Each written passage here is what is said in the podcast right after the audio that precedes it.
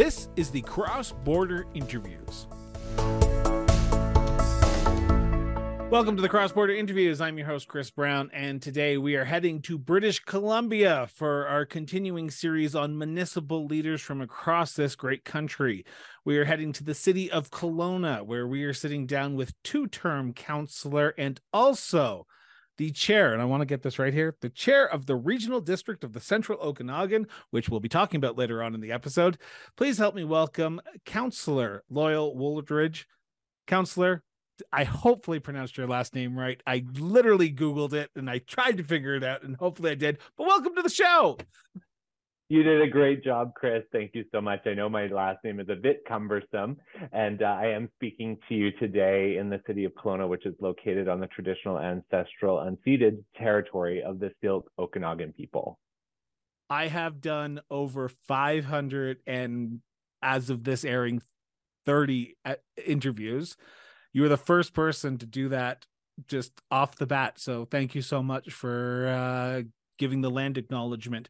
Um, but I want to start with the question I've asked every single politician on my show, and you're no exception. And that is, where did your sense of duty to serve come from, counselor? So it actually dates way back to grade school. I was always really involved since about, oh, grade six in student council. So I've always been very engaged and passionate about growing community and giving back. And uh, my election dated back to, uh, yeah, grade, grade six. Uh, when only the grade sevens were running for student council. So it kind of dates back a little ways. So, what made you decide that in 2018, when you were first elected, that you were going to run for politics in 2018, but you were going to do it on the municipal level? What was the decision about getting involved municipally rather than either provincially, school board, or federal? Sure. Okay, that's a great question. And um, back in 2018 uh, first of all local local politics is something i've always been very interested in because it's closest to the people and they're the services that we interact with the most oftentimes we don't think about municipal politics because we always think prime minister or premier um, but but the services that we engage with as citizens on a on a daily basis falls to the local realm and actually, what really got me excited about uh, local politics in 2018 were the social issues that we're faced with here locally as well as provincially um, homelessness, poverty, mental health, and substance use. And, and the main reason I pulled the trigger in 2018 was my mom unfortunately passed away in 2016. She was only 56 and it was really unexpected. And when that happened, um, it made me realize that time isn't always promised. And while I've always been interested in leadership, I hadn't really made the decision to to jump into it. So when I lost my mom, I realized that if there's something you want to do, you need to you need to do it. So when the election came up in 2018, and I was ignited with a passion around social challenges, uh, that's when I threw my my hat into the ring. And there was only one um, councillor at the time that wasn't running again, and I was fortunate enough to um, to secure that seat back then was there an issue for the city of Kelowna that was pressing, or you talk about the social issues that you were uh, passionate about, whether it be uh, houselessness or, uh, sorry, I wrote down two other ones, but my pen died out. But what what was it about what was going on in Kelowna at the time that you decided, okay, I'm the best person? Because you could have gone out and got someone else to run, but you decided, okay, after my mom's uh, untimely passing, uh, if you you're passionate about it, you got to do it. What else sparked that interest to say, okay, if not now, when? If not who uh, me, then who? So, what was it about your passion for addressing these social issues that you said, okay, it has to be me? So um, I come from a business background, actually the hairdressing industry, and so I opened my business when I was 21. And a couple years before I ran for council, I moved my business to the downtown core of Kelowna. And so every single day, I was starting to see the challenges that we were faced with as a city. And when I built my business, it was built on the pillar of community and always giving back. So I was deeply engaged with nonprofits and non-government organizations in town. And in those conversations with folks, whether it was the women's shelter Shelter, the John Howard Society. I just saw this need. And because of my background in business, but also my social heart of understanding the challenges and, and why they came to be, is why I felt I was qualified to step into that fray. Now, of course, um, those issues are provincial in nature. And so that's been the challenge navigating over the past four and a half years is becoming a, an advocate for our community when we don't necessarily have the mandate or the funding to address the issues. And, and we've made headway with the province. Um, but that was, that was why I stepped forward on the social side.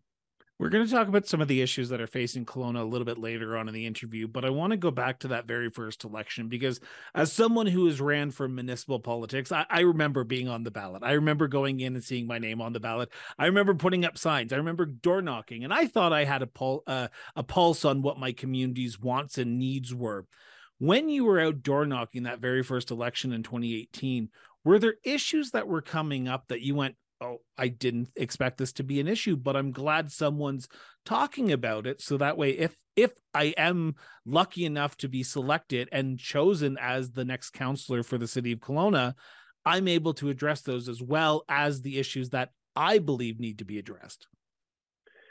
So, where I began when I started researching this a year in advance of the election was looking at our citizen survey that's done every two years in the city of Kelowna over a broad range of, of folks. Um, and that gave me a view around where people were feeling um, challenged or whether they felt things were going well in the city. And that prepared me to do my door knocking and, and get out in the community. So I have to say that I wasn't overly surprised by a lot of the challenges or issues that people we're bringing forward. Obviously, there's nuanced ones from neighborhood to neighborhood or individual to individual. But I have to say, in doing the preparation work a year in advance and sitting in council chambers for every single meeting for a year before I ran, it gave me a really good picture of and, and pulse of where the community was at. And then, of course, door knocking creates that level of engagement one on one with folks, and it just kind of reaffirms um, a lot of that data and um, and the learning that I had in advance the educational part of that is were there more macro issues that were involved in the city of Kelowna during that election or were there more micro local targeted issues? Like my pothole needs to be fixed my park needs to be upgraded. Were there more micro issues or were they more okay we need to address homelessness we need to address healthcare? What what was the balance did you find so I think it always starts macro, and then once you start going into your door knocking, neighborhood to neighborhood or person to person, is where you start to to drill down into those more micro issues for a community. So you might find one area like Glenmore is really passionate about recreation facilities that they don't feel has been addressed, or you're downtown and you're talking more about homelessness, or you're more in an agricultural area and there's challenges around potholes. So once you start to drill down, um, those are where the micro issues would come about. But I would have to say that the macro are really what guide the city, and most people were talking about. So that's you know transportation, housing, um, and those big files. You you educated yourself prior to uh, putting your name on the ballot. Do you think that made you a better candidate at in the long run? Because you knew you educated you looked at that community survey you understood sort of what was going on in the community? Because some people just put their name on the ballot and i'm not trying to div, uh, divert the conversation here. It's just an interesting topic that you said because not a lot of people will research the job that they're about to get into before they get into it and you took the time and you educated yourself with the resources that the city provided almost everyone well, if if you fail if you fail to plan, you plan to fail, and that's always been a motto of mine throughout life.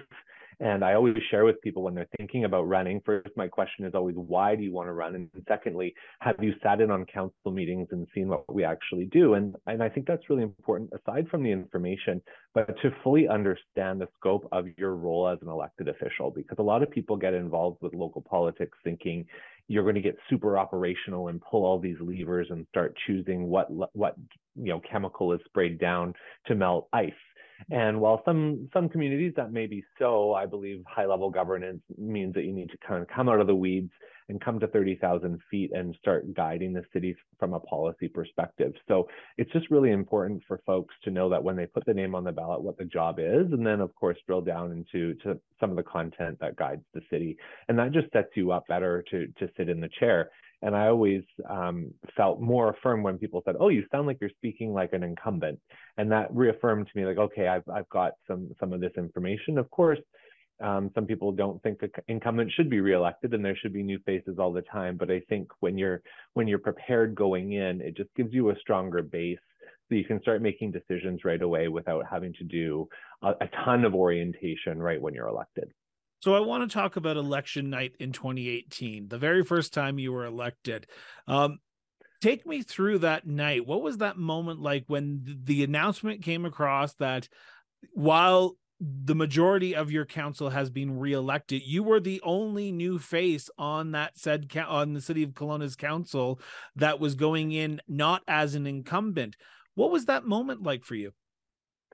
I have to say it was one of the most fulfilling moments in my life because um, we were fighting really hard for six months leading up to it, and of course you have all the all the emotions, the roller coaster that you go through when you're when you get a really tough door or a debate doesn't go exactly how you feel, and then you're sitting at home with your with your team wa- watching the results come in, and obviously you fall behind sometimes and you skip ahead in others, and so it was just reaffirming to me that I saw the confidence in in the community and and specifically to the results, it was really looking at the polling station to see that we had a fairly equal result throughout the city, which is really what we were going for.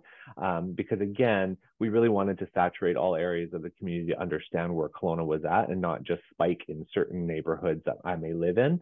Um, so it was fulfilling and um, rewarding and also reaffirming. So correct me if I'm wrong here, but the city of uh, Kelowna is elected. The councilors are elected at a at-large basis. They're not as a ward district, right? Correct. Yeah, we're okay. an at-large council. Okay, so I want to turn to that moment of okay, the the the, the reality is set in.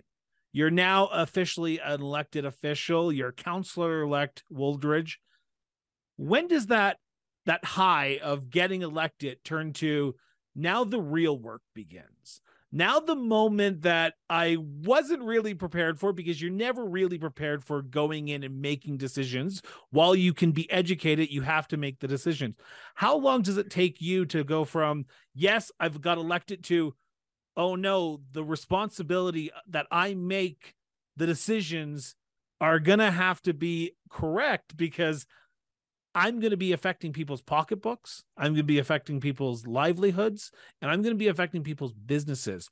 When does that set in for you? So I, I never really had an oh no moment. I was more like, let's get to work. um, and, and, the mayor at the time said, Loyal, we've got four years, calm down. Um, but it, it, was more about, you know, let's get to work. This is exciting. So I never really had an oh no moment. Um, probably my biggest um, kind of trepidation, if you will, would be making sure that I was well informed in those decisions that I was making, ensuring that I had the background information and that I did my research to make an informed decision. Because as members of the public, we often get engaged with matters that affect us most or might be in our neighborhoods, um, or we have an unconscious bias about. And so for me, it was really kind of removing my own bias and voting for things that were for the best of the community. And sometimes you would have to vote for things that might not benefit your neighborhood, but would benefit others. So for me, it was just having the ability to drill down into that information to make make it in an informed way.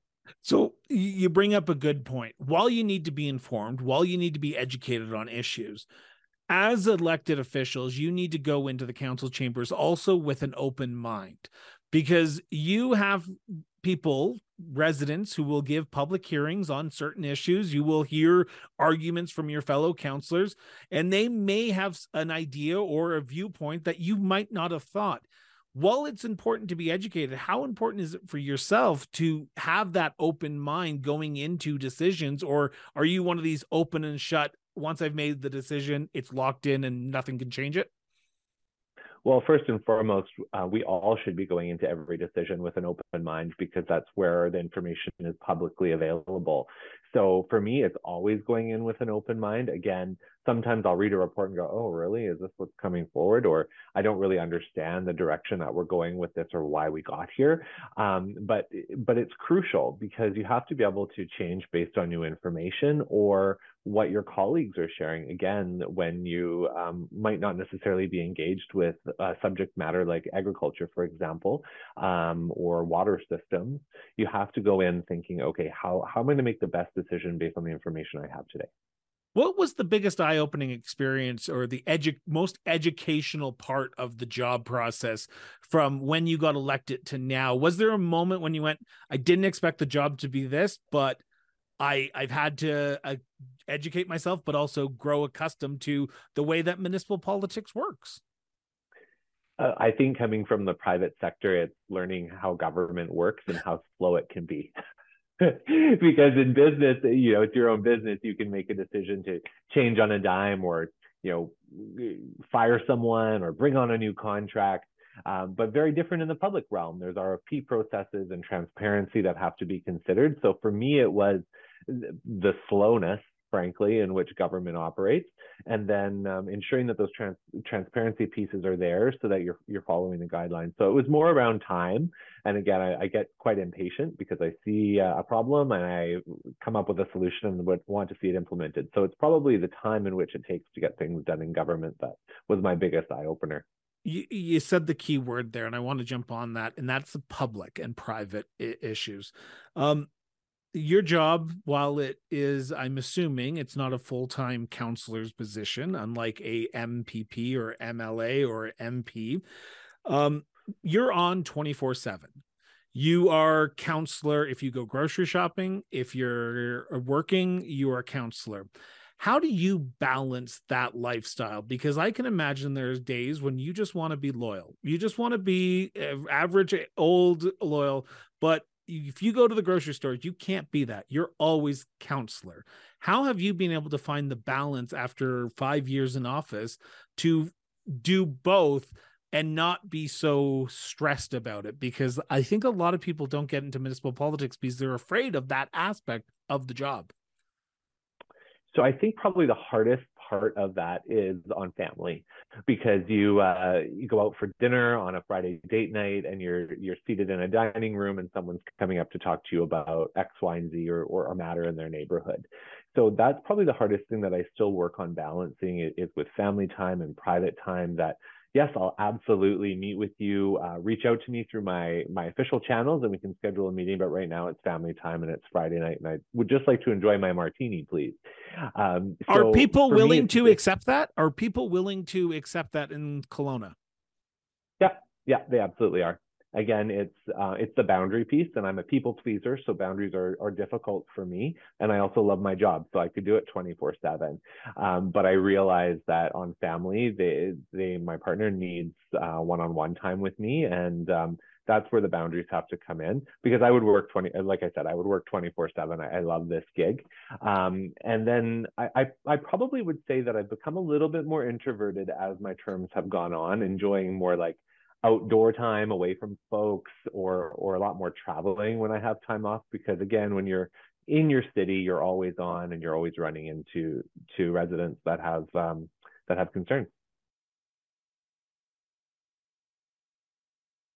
Abuse against municipal officials, elected and staff members has risen dramatically over the past handful of years, and to date, everyone has been dealing with these issues on their own, and often on a case by case basis. While we can't eliminate all abuse of officials, we can take steps to mitigate the impact of those instances. On April 27th and April 28th, Strategic Steps Incorporated is hosting a symposium in Edmonton, Alberta, focused on bucking the trend. Attendees will come away with the understanding of fostering a safe space for both administration and council.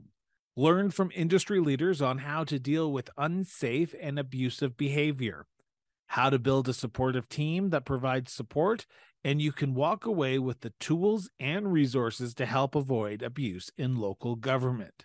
Get your tickets today at buckingthetrend.ca.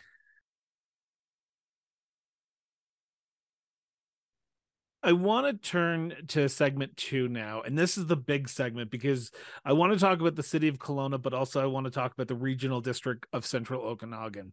And before I start this segment, because we always, no matter who it is, we always get emails. I want to preface this question by saying this. This is a conversation between the counselor and myself. This is not a motion at council. This is not a direction at council. This is his opinion and talking to the host of the cross border interviews.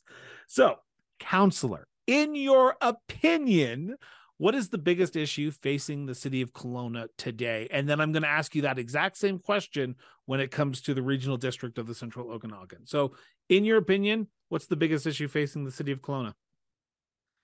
I would say um, the income gap and and um, affordability of living, and that flows into a whole b- bunch of different subjects. That would probably be our biggest challenge right now in Kelowna. So I'm gonna ask the million dollar question that I think uh, you're probably gonna be prepared for. But how are you, as a council and as a counselor, helping to try to address this issue for your residents today? So I'm very passionate about giving a voice to underrepresented voices. And I think when we look at um, poverty gaps or socioeconomic determinants of health, uh, which is directly impacted by affordability, we have to look to marginalized groups and folks that may not necessarily have a voice to vocalize uh, their challenges, be it uh, single parents, the BIPOC community, or the queer community. And so for me, it's really um, really getting up and close to those to those populations to understand what they need, whether it's education, whether it's transportation, whether it's housing. And I, I really believe that when we take care of our most vulnerable, that's where our community is supported the most. So that's where I spend a lot of my time is focusing on our more vulnerable or marginalized populations in order to address those challenges. Um, of course, I think everyone in Canada is talking about housing right now, and, and Kelowna is no exception. We've seen an exponential amount of growth in our, our, um, our regional area. So for me, it's continuing to focus on housing of all sorts, whether it's social or rental or market purchase. So um, it, that's a long-winded answer to your question, but um, again, it's focusing on those underrepresented voices um, to learn from them and find out what they need. You talk about housing and it's been a, a reoccurring issue that's been coming up uh, in this series that i'm putting together. Um I, i'm assuming and i'm gonna I, I know you should never assume because you're putting in something out of you and me but Kelowna is not any different than any other city right now when it comes to the NIMBYism of the issue about housing. Not in my backyard. Yeah. I don't 100%. want it here. I don't want. I'm assuming you hear about it all the time when you're talking about housing and trying to help people get a leg up. How do you battle back against the NIMBYism in your community? And how do you say, when we work together as a city and not just individual communities, it does make us a better community together? So I had the privilege over the last four years of working on the um, the complete complete rework of our official community plan. It t- it spanned the entirety of our last term, which was probably one of the highest degrees of public engagement that the city of Kelowna has seen in terms of a policy document. And I was really honored to do that because it really touched every area of Kelowna, and it's probably one of the most progressive housing plans that the city has seen.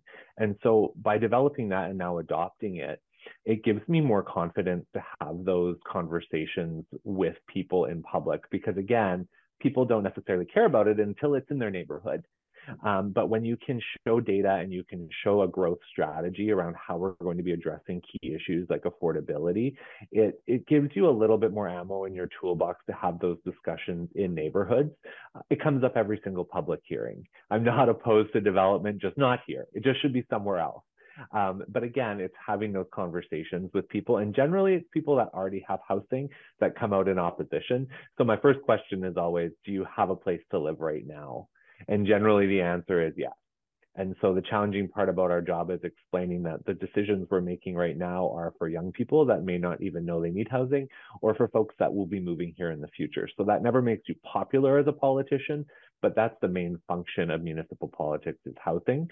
So um, it, again, it's having those conversations, and sometimes we don't see eye to eye, um, and that's fine. But again, I go to a policy level and a data level, and um, that kind of gives me it removes the emotion a little bit from the discussion.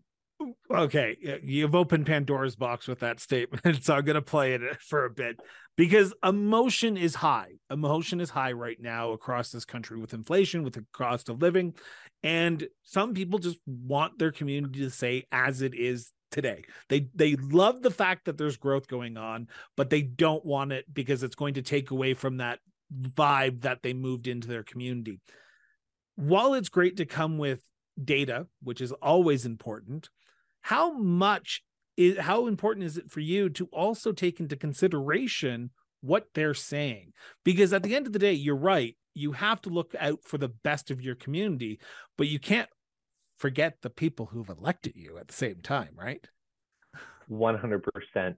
And so on the opposite side, generally when applicants or proponents are coming forward with applications, I always ask them, what did you change when you went through your neighborhood consultation process? And that's a key question because I, I really want to know how good of a neighbor a developer is being. And if they say, oh, no, I changed nothing at all, I just basically informed the neighborhood of what I was doing, that's harder for me to support when we get to chambers. Because generally when when people are being reasonable and they just say you know what? I need a little bit more privacy. I don't like how high this building is going or could there be more screening? and developers are able to accommodate some of those requests it just shows that people are working together and being sensitive to changing neighborhoods. Again it's not lost on me that people are going to be opposed regardless of what's changed but again it's that dialogue and the attempt to work together to to mitigate those challenges and, and hopefully have a little bit more sensitivity to infill. And, and that's the direction Kelowna is moving when with our housing strategy is around infill and densification. And with that we're going to mature neighborhoods. So that's where you'll get the most amount of pushback but um, the number one thing that people talk about here aside from housing affordability is traffic and congestion so again, linking back to those um, those priorities that I hear from the community, if we want to if we want to solve some of those issues, we have to grow differently. And when you link back to different priorities that people have, I often find that they will dial back a little bit. Some will still be hostile. It's the environment we're in. But again, through those consultations and those conversations, generally people will soften a little bit.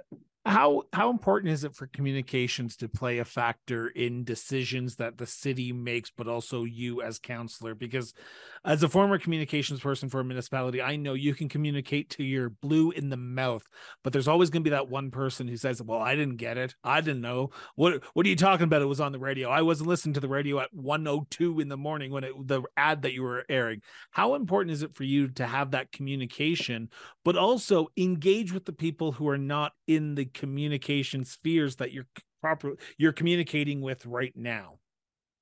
It, it's so true. We often get criticized of the city of Kelowna. Oh, your communication department is so big. You have so many people. You're hiring so many bureaucrats to work in communications.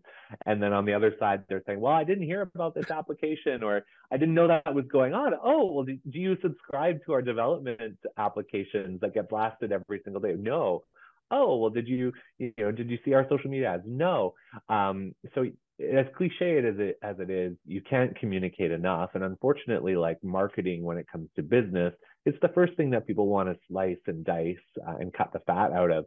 Um, but it is one of the most important parts of what we do lo- in local government.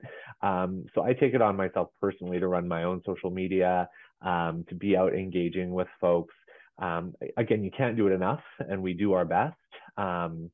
But it's it's one of those challenging things. What I would say is our big focus right now is actually focusing on growing a robust emergency operations communication strategy. Um, because aside from daily communication, one of the challenges that we've seen with climate change is that um, Kelowna is no stranger to it, whether it's floods, heat domes, fires, as everyone knows about. Um, our, our emergency operations center is now starting to run 365 because uh, we have to prepare for all of these emergencies. So when we talk about communications now, it's often speaking about emergency communication as well. So I want to now turn to the regional district of the central okanagan and your role as chair there now you were the first person to come on the show who has that title of chair in their name. So I don't know uh, because I'm from Ontario, where a chair of a region is another level of government, and it is another level of government with collects taxes and does uh, what they need to do. So in BC, what is the role of the regional district of the Central Okanagan? Right. So regional districts in British Columbia were established, oh, I want to say in the 70s as a service delivery model for um, either unincorporated areas or smaller municipalities to come together and share the costs of services that don't really have borders. So if you think about solid waste management like garbage removal or air quality, or in Kelowna, we have the Okanagan Basin Water Board that manages our, um, our water sources. Um, so, uh, you know, decades ago, they created this regional district model to kind of share that burden of cost and have um, a service delivery model. So every single service has a different uh, budget bucket, if you will, and um, everyone participates differently depending on what their individual community needs. So um, it, it, and the board is is made up of representatives from the elected officials of the partner municipalities, and those are based on a per capita representation. So in the case of the regional district Central Okanagan, six of the 13 directors are from the city of Kelowna. So six of the nine of us sit on this board, and then the rest are made up of um, neighboring municipalities, uh, Westbank First Nation, and then our electoral areas, which are unincorporated areas um, of the valley. So um, as my role as chair, it's very similar to um, mayoral powers um, but you more represent a geographical region versus an individual city. So I find it really interesting because we kind of take off our Kelowna hat and put on a regional hat when we're in this office and get to talk about larger issues that face our region, like transportation, for example. So I was gonna. So that's the question I was gonna ask. So what is the biggest issue facing the regional district of Central Okanagan today?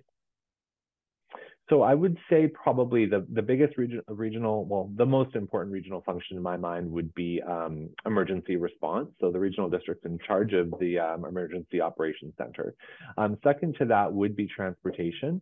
So looking at how everyone moves around around the region, the geography in Kelowna can be challenging if you don't own a car. So something that we're looking at is creating a regional transportation service to begin to bridge that gap and work as a, a bigger advocacy body to the province that manages those larger um, transportation modes like the highway, for example.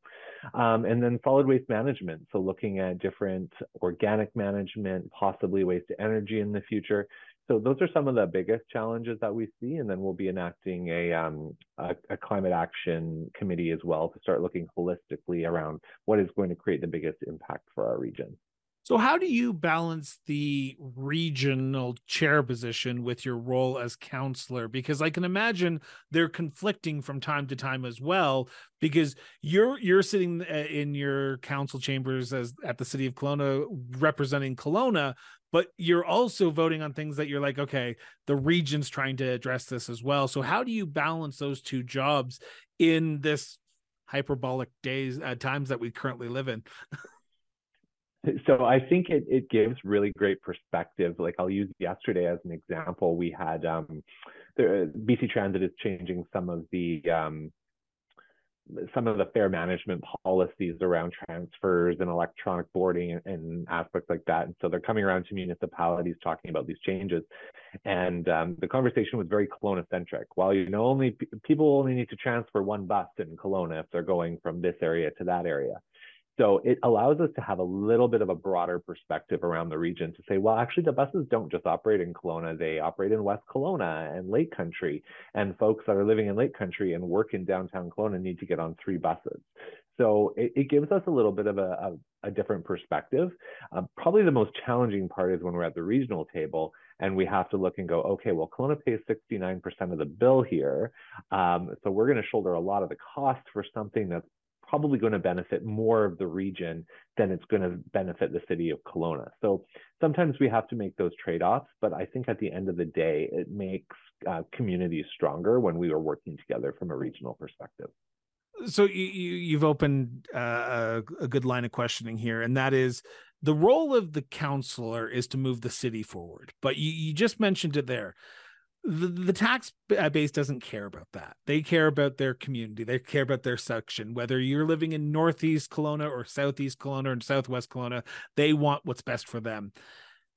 How do you, as councillor, at the end of the day, pick the winners and losers? And I say that with respect. And I want to preface this by saying, because if I go talk to 100 people in your community, they will all have 100 different issues, whether it goes to those micro issues of potholes, parks, transportation, healthcare but you, as a councillor and as a chair, will have to take a budget and then say, we have to divide this into the best for the community. And that means sometimes people are going to be left behind, not completely left behind, just left behind in the fact that their issue is not going to be addressed this budget cycle. So, how do you balance that aspect out of trying to figure out the best for the community while also, again, not forgetting the people? So I think that's a really great question because I really think of our city and our region as an ecosystem. So it's not just that there's winners and losers, but everyone has their time. And I'll use the example of um, septic tank removal. So we've been going through a big initiative right now to start removing um, septic systems through different nodes of the city because obviously it's better for our water systems, it's better for the end user. Um, but the grant programs are specific to certain neighborhoods because obviously you want to be um, transitioning as many people at once and the most efficient way to do that is is choosing one area. So that's where we have to really lean into the expert opinions of staff to say you know what makes the most sense. Some of those decisions aren't popular and i'll use parks as an example. I live in an area of town called glenmore and um, there's an area or a, a, park called glenmore rec park and it's sat as a weed field for a, and not cannabis but you know, noxious weeds for a long time. And uh, in this last election, people would say, well, you shouldn't even be allowed to live here. You haven't gotten Rec Park, Glenmore Rec Park built yet. Um, but you're you're focusing on rebuilding a rec center just down the street. And so those are the tough decisions that we have to make as elected officials. We unfortunately don't get to be um, uh, well, some politicians are populists, but I don't take that position for myself. Uh, I take a pragmatic approach to understand that everybody has their time and we will work through the city on different issues. But again, uh, coming from a methodical perspective and, and knowing that uh, we have to think of the city as an ecosystem is really how the best tax dollar is spent. Um, it doesn't make sense to build redundant rec centers through every area of town knowing that users are very diverse in, in what they they want in terms of service. So it's a challenge in balancing taxes with service. There's never enough money and there's always more demand. Um, and we just have to do that in a in a sound way and hopefully have a rationale to explain that to folks. Is it easy to make the tough decisions? Never. Probably the hardest part is that you lose friends over them, to be honest. Really? How do you, uh, yeah, like, you know, how, why why stand for reelection if you could lose friends over ish like like do you enjoy it that much? And I'm not this is a complete like going down the yellow brick road here because this is a fascinating conversation right now, but you stood for reelection and you're still here and you're still saying yes, it's not easy to make the tough decisions, but you have to you have to and at the end of the day the community is what is in my heart. And um, i'll always defend that that i make the decisions on the evidence that i have today and and make those best decisions. Um, and you do lose friends. I'll use the example of building supportive housing in Kelowna um, and there was huge opposition to some supportive housing in the past four years and i just have people that won't talk to me anymore because i voted in favor of it but at the end of the day I know that there's 50 people living in that supportive housing unit now that were previously living in a tent. So at the end of the day, that is um, that outweighs the friendship to me, and hopefully people come back around. Um, but you only have this small window, and not a lot of people get to do this job. So unfortunately, I think populism is eroding leadership right now, um, not locally, not just locally or provincially or nationally, but across North America. And it takes courage and it takes bravery to make those tough calls. And that's part of the thing we're ba- battling this term is the difference between making courageous decisions and having the public guide uh, guide your decision, which is an important aspect, but it can't be the sole purpose because we're gifted with a lot of information in these roles that we have to consider when we're making those decisions. I feel like we could just talk an hour on populism and Canada, uh, Councillor, but we I want to turn to our last segment because I am cautious of time here, and you are a busy man. And the last segment is my favorite. Well, not that this hasn't been an enlightening conversation already, but uh, it's a favorite conversation for myself and my husband because he is the former minister of tourism and he has ingrained tourism into my head in the province of Alberta. And we are hitting the road this summer and we are coming to Kelowna. So, as tourists, as anyone who's listening to this, because we have listeners from across Canada and around the world, if they're coming to the city of Kelowna tomorrow, what are the hidden gems that they should be stopping in and seeing? Oh man, there are so many, and it's just grown astronomically since I moved here in 1993. Obviously, we're known for our outdoors from um, the ski hills in the winters to the golf course, which I can't personally stand golf, but people love golfing. So we've got great golf courses, um, to the wineries, um, to outdoor concerts at the wineries. Um, the Kelowna Pride Festival has really taken off as well. Um, as a young gay boy here in Kelowna, we used to have dances every other month. It's now grown to uh, tens of thousands of people in June. So we got a lot of people traveling in for that. Um, and then there's just tons of beautiful regional park spaces to be able to go out and explore. So I think that's what attracted a lot of people here with the COVID effect is that we've got a lot of outdoor activities and nothing, and COVID showed us that uh, we need to have outdoor space to, um, to flourish. So th- those would probably be my favorites. Um, and of course, we have the beautiful and pristine lake. So, but what about yourself though? After a stressful day at council, after a stressful day at work, where do you go to decompress in the city? And I'm going to say this because every councillor and mayor I've spoken to has all said the exact same thing. You cannot say your house. Where in the community do you go to decompress? well, uh, or, my house is definitely in the, the uh, central default. region, the regional district of the central Okanagan. Where do you go to press in either that or the city? Yeah. I love that question. So I would probably say that um, our regional parks are really spanning and quite huge. So um, Ian and I love to just grab some food after a long day and, and drive up into one of the parks and, and enjoy nature. Um, but you'll also generally see me at some of our local microbreweries and um, and uh, lounges. I do love being around people, so I, I love ending the ending the week there. Actually, I'm heading to um, one of those cocktail bars right after this interview. So um, you'll generally find me out on out on the town, usually downtown um, or at home. So, so, my last question for you here, councillor, and this is it take as long as you want to answer this. For you, what makes the city of Kelowna such a unique place to live, to work, and to raise a family? Oh, I think you just answered the question yourself uh, because it is so diverse in terms of what you can find here, whether it's um, outdoor space or it's um, cultural aspects like uh, music. We've got some great art companies, whether it's um, Opera Kelowna or Ballet Kelowna or the Symphony, um, and just lots of opportunities that don't require money. And so, you know, we've got the expensive things like golf and skiing, of course, um, but you have the ability to go out and enjoy nature and find your own peace of mind. And again, from a leadership perspective, I think that's really important to know as we kind of circle back to the beginning of the conversation around affordability. It's what we invest to into as public infrastructure for people to enjoy that doesn't cost them anything. That's really important especially as we head into more uncertain financial times, is that we're making decisions that are going to support people so they can enjoy their life and why they live here in the Okanagan. We all have to work, but we also have to have those aspects that build community and bring us closer together. And that's done through how we invest socially.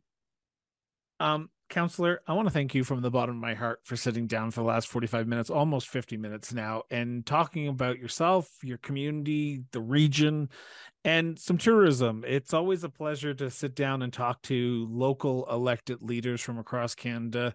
Um, the city of Kelowna is lucky to have you at the council table. The region is lucky to have you as its chair.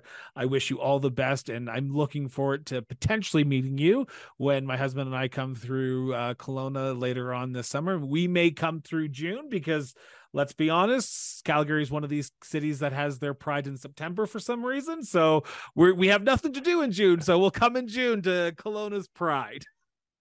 Perfect. And it's been an honor. Thank you so much for inviting me on the show. So, with that, I want to remind everyone put down social media for at least five minutes a day and go have a conversation with somebody. It helps our society, it helps our democracy, and it helps us be a better people at the end of the day. So, with that, this has been the cross border interviews with Chris Brown. We are back Monday with, uh, we're heading to Ontario to speak to the mayor of Innisfil, Ontario. So, tune in for that. Till then, keep talking, everyone.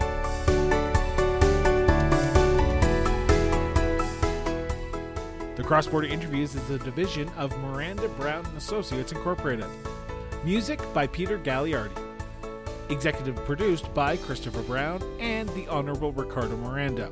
Visit www.crossborderinterviews.ca for more details. Copyright 2013.